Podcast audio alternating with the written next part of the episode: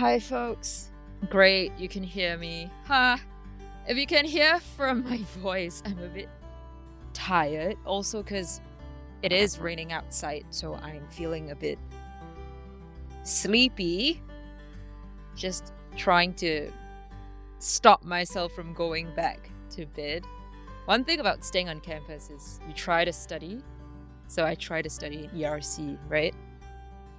But there's always that lingering that voice in my head saying, "Okay, your bed is just your bed is just 5 minutes away. Give up now." You know?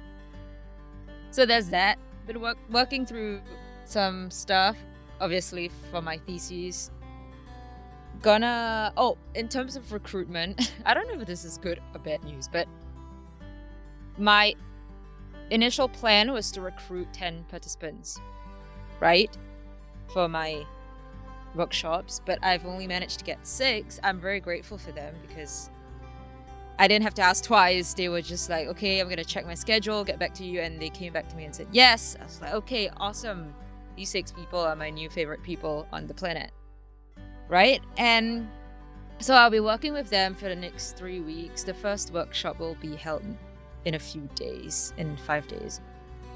And I have to say, it's it's like writing a script, right? For a workshop as a facilitator, what are you gonna say? What are the exact instructions you're gonna give? What do you want your participants to do? What are the questions you want them to think about uh, pertaining to your research? So I've had to do the workshop design, as my prof calls it. She didn't seem very happy when she saw that my document was titled script. So I will be renaming it to workshop design and I'm gonna make sure she sees it next week.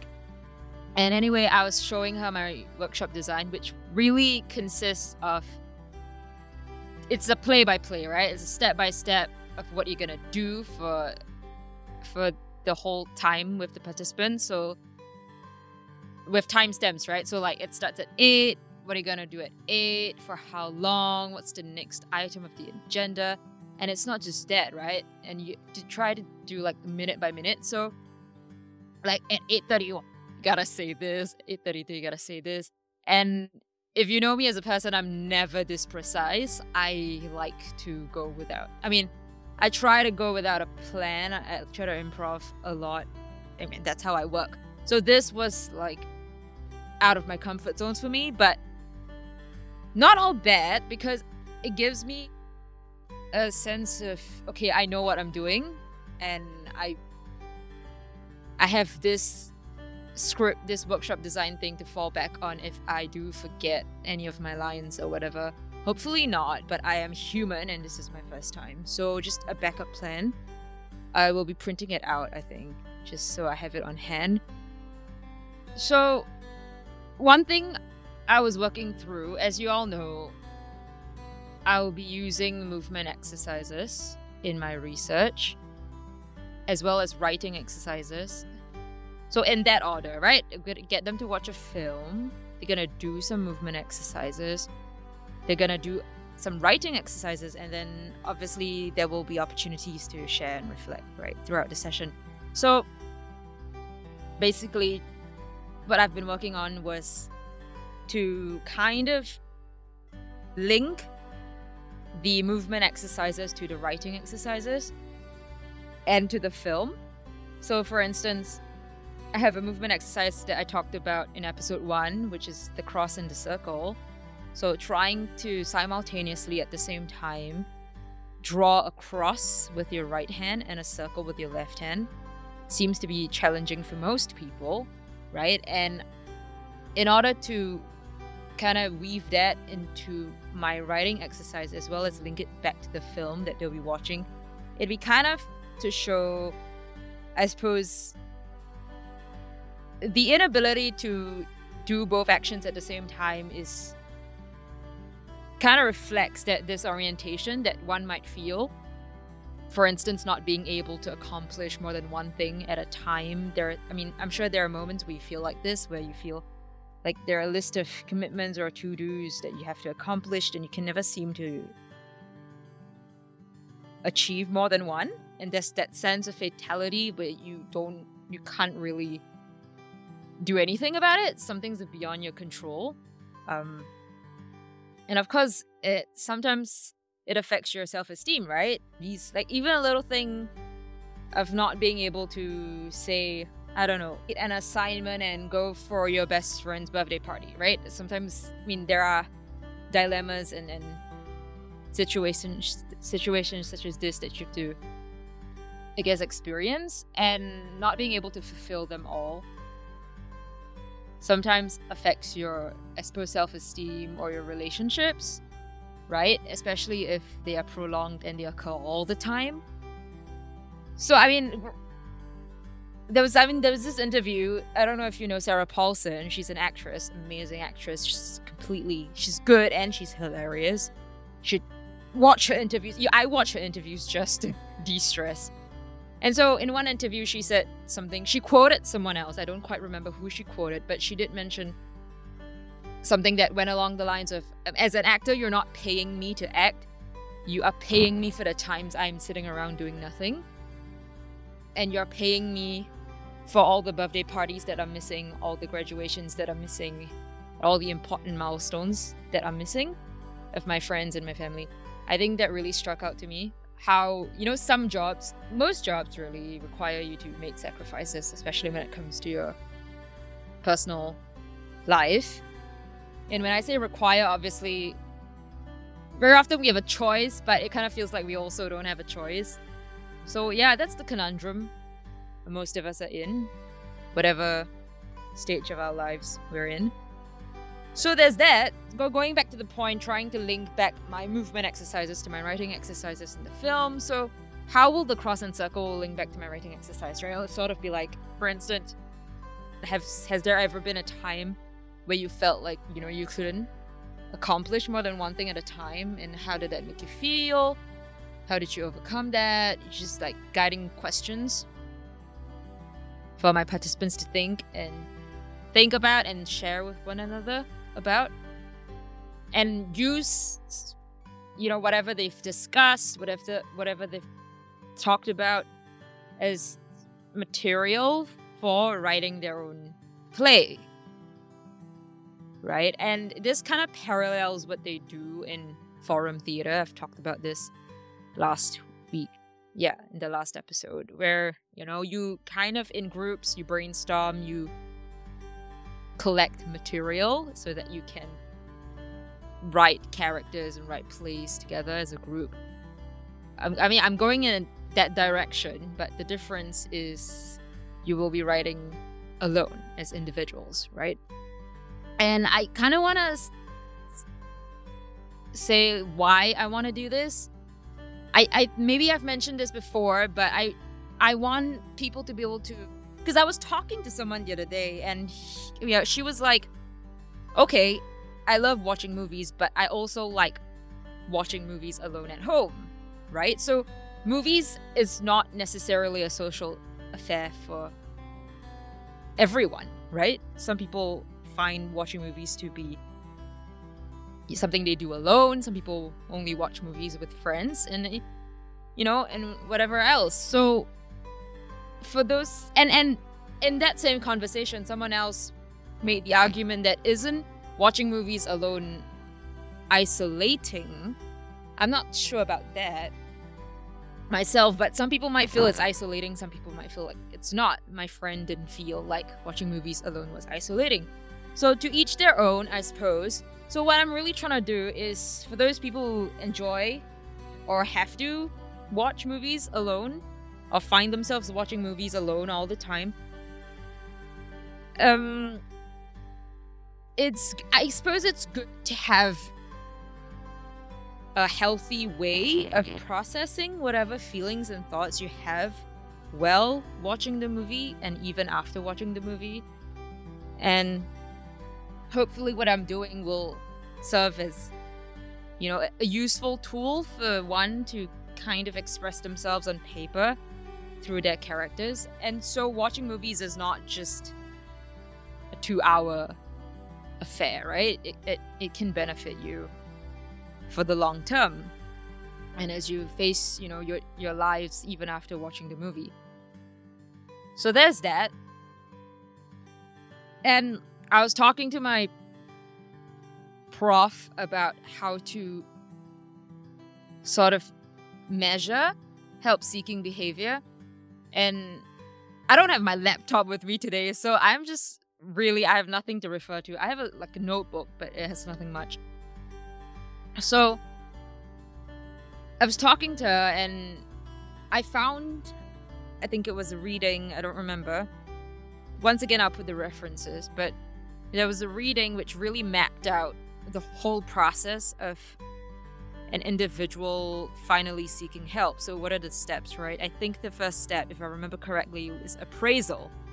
Appraisal of your current situation and what came before, which includes, but it's not limited to your age, your gender, sexual orientation, personality traits, and whatever else, trauma in the past, maybe. Right, so appraisal of your situation. So, you know, I I could have I could feel isolated and have another friend with the same feelings of isolation, but because of our very different histories, the way we react to that same feeling might be different. So I might, you know, choose to reach out to my best friend, want to maybe talk to her, share my feelings, but this other person, on the contrary, might feel like they'd rather be alone, keep to themselves, and not, you know, not maybe appear weak in front of other people. So different people have different ways of reacting to the same, I suppose, situation. So appraisal of that situation, and I, if I'm not wrong, the next step would be to evaluate the in- severity of the symptoms. And I mean, to be able to do that is to really have the awareness of what are the symptoms to begin with, some people don't even realize that they're stressed. Some people don't even realize that they're feeling sad. They just think that's, you know, normal, right? So uh, being just aware of the symptoms of what's not normal, right? And I don't remember the third step. I know the last one is it's help seeking, right? So just reaching out to professional or non-professional help. So there's this whole chart right? And because in my research question it's you know how can i help to promote help seeking behavior? So obviously i will have to measure it but i can't exactly measure all of these different variables right? I cannot keep i cannot be asking my participants their entire history. And even if i were to do that they might not be able to tell me in its entirety right? And obviously i even if I had that information, just analyzing it would be a chore, and I don't think I'd be equipped enough to do that. So there are a lot of variables that are beyond me, out of my control, and really there is no point really measuring them. But obviously, you you can't neglect them. You have to take them into account in your research. So, I mean, using existing theories to kind of justify why say participant A wrote their character in this way and then use you know use a theory to kind of justify why. And because I'll be interviewing them hopefully the interview would give me clues as to why they, they wrote their character that way. And then again use theories to justify that. Right? So i the crux of it is really theory right? And which i feel like i've been lacking recently because i've been so focused on the workshop design so just yesterday, I was at you know AS5 meeting my prof, and right outside her office is a bookshelf with free books, right? And my my first time noticing that, and I was really excited, so I picked up a book and started reading it today. I'm I must say I've I've gone through quite a lot of it. Okay, not a lot, uh, more than I expected okay 70 pages. But really it's not about the quantity but still something to be proud of. Really this book is about it's entitled performance a critical introduction second edition by marvin carlson. And it you know it, it it's quite easy to read. It's very just looking at the contents page like if you know what you are interested in or what you're looking for, it's very easy. You can just go to the relevant chapter. So there's like part one, performance and social sciences, part two, the art of performance, part three, performance in contemporary theory. So what it does is really lists out the different theorists, the people who have worked on the specific subject matter in history, and really, to the best of the editor's ability, to summarize what you know they have researched about. And as a reader, it really helps me with that chronological. I won't say it's chronological, but it's a very neat flow of who said what, who disagrees with who, who agrees with who. You know how one theory complements another theory, how one might disagree with another theory, all these different kind of things. And I mean, it, it's very nice. It's very, it, it's not hard to read, right? And I've been learning, I've been reading the performance of language, so it's really about the speech act theory, literary speech theory. Yeah, all these kinds of things. So, um, just I, I want to put it in layman terms, but I'm still processing it myself. So it talks a lot about semiotics, how the the difference between speech as language as well as body as a language and the some argue the gap and others argue that you know you cannot talk about them apart from each other. Like they, they will always forever be intertwined. So there are these binaries and people trying to to to undermine. I, I don't feel like a better word. Resist these binaries. Yeah. So there are all these things, and I'm really linking it back to theater, right? So there was this one example where in a, in a carnival, I think it's Kristeva, in a carnival, the actor on stage and the audience member, the role of the author is constantly moving about. So, as the person on stage, we're constantly re- receiving these verbal or bodily gestures from our audience. You can sort of tell that whether they're interested in what you're saying or whether they're bored, they're not interested in what you're saying, whether or not a certain word that you've used has riled them up, has made them wake up or made them sleep. You know, and and and as the actor on stage, you really have to be, I would say, aware of how you what you're doing is affecting the audience. Sometimes for instance, for stand-up comedians, you tell a joke, right? You thought it would make them laugh, but it really didn't. You just complete silence. So that's that feedback, right? That you can use in your next joke, perhaps, right? And there's always this, I, I would say, it's a two way communication. Um, I suppose the difference is the audience is not, I wouldn't say intentional. They didn't plan, I would say, they didn't plan their reactions, right? The person on stage did most of the time plan what they were going to say or do. So there's that. And so, I mean, going back to the book, it's like the role of the author is constantly shifting, right? In a conversation or, you know, in social events. And there are, I mean, there are other theories who, who, who break down what it means to to speak.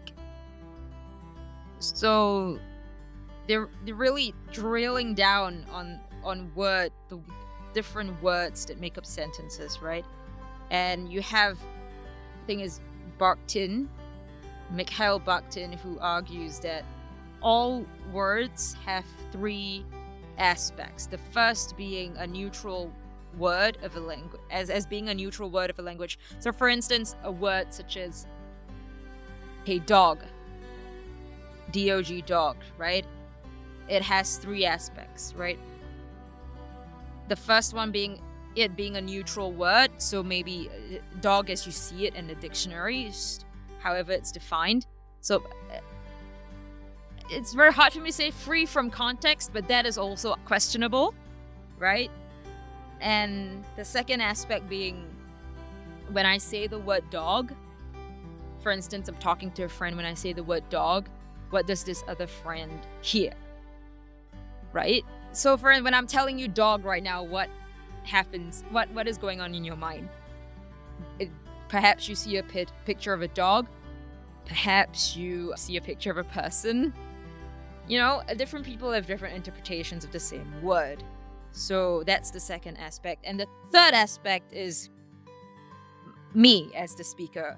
Why do I say the word dog? What am I hoping to achieve with the use of the dog? So, for instance, if I say, "Oh, that dog is so cute," and I'm pointing to a you know a dog, uh, I could be trying to um I don't know encourage my mother to buy me a dog for my birthday, right? Or if I'm pointing to someone and I say that dog, then obviously maybe you're trying to be insulting, right? So it's about you as the speaker. So that's the three aspects of a simple word, dog. So really breaking down what it means to to to talk, really. And you have, I mean, can you imagine being friends with these theorists? I mean, when you're talking, to just like in their heads, to breaking down all your different word choices and trying to decipher your intention. Yeah, I I imagine it to be very stressful. Right? Anyway, and yeah, there are a bunch of other theories. I don't want to go in too deep because first and foremost, I'm not a professional. Just, this is new information to me, most of it. And secondly, I I encourage you to, to, to find out these things on your own. Read read the books yourself because this thing about reading is uh you're you're hearing your own voice, right, as you read. It's not as if you're you're watching a movie or a TED talk where someone's telling you. You're you're kind of reading, you're hearing your own voice in your head. And there's that effect of listening to yourself.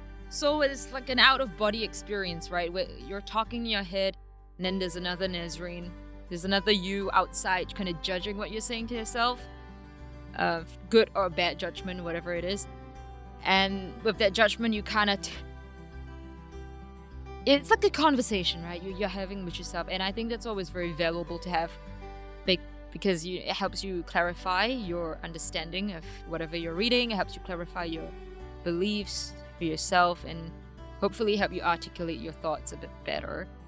So, I mean, this is certainly helping this podcast thingy because, well, technically, I'm in the studio alone. I'm talking to myself, right? So, you, there's this constant feedback that's coming in yeah. So, and as I'm editing too, there's that uh, conversation with myself as well. So I'm hearing myself talk, and I be wondering why I said that, why I didn't say this, why did I miss out that information.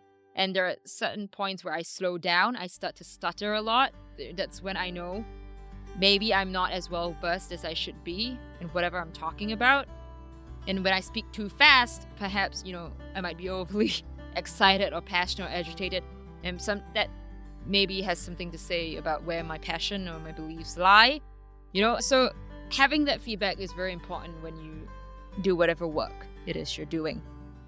So I truly believe that today's well, considering last episode it was like 50 minutes, maybe I should keep this one short. It's not even that short, it's 24 minutes. I had to come in here because I was running away from the rain. I was sitting on the grass reading. And it's something interesting my friend told me just this friend who is constantly reading. She's doing her masters, I think. So I was kind of intrigued as to how she was able to read so much. And so I asked her, you know, how do you do it? And she said, okay, gr- she said, create good associations with reading. So that was like, you know, that is like so interesting to me because why didn't I think of that? Right? Some people, and so it got me thinking why do people have to study in cafes? Why do people have to spend money buying just fancy coffee and tea and to be able to study, right? And I, I sort of understand that now, just trying to make the whole experience a bit more pleasant for yourself. Obviously, I'm not going to be cafe hopping because, you know, I'm broke, but you know, sitting on the grass is a free option and it's quite nice. The, the wind blows every five seconds. Your pages are constantly flipping in the wind. There are birds, there are ants. Oh, I was so proud of myself because there was an ant. There was an ant crawling on my arm as I was flipping the pages and I didn't kill it. You know, I let it run, I let it roam free. I was like, okay, you go where you need to go. It's like living in harmony with nature. So I was proud of myself. And there were other animals too. Like I think it was mosquito. That one you have to be aware of, afraid of. Yeah, so that's what I've been up to. If you see me on the grass, say hi. If you're playing frisbee or whatever, invite me, please, because I probably want to join you. And whatever it is you're trying to accomplish this semester or this year, I hope you keep at it, don't give up. Always remind yourself why why you wanted to do it in the first place. I think that helps. Yeah, have a good week and see you next episode.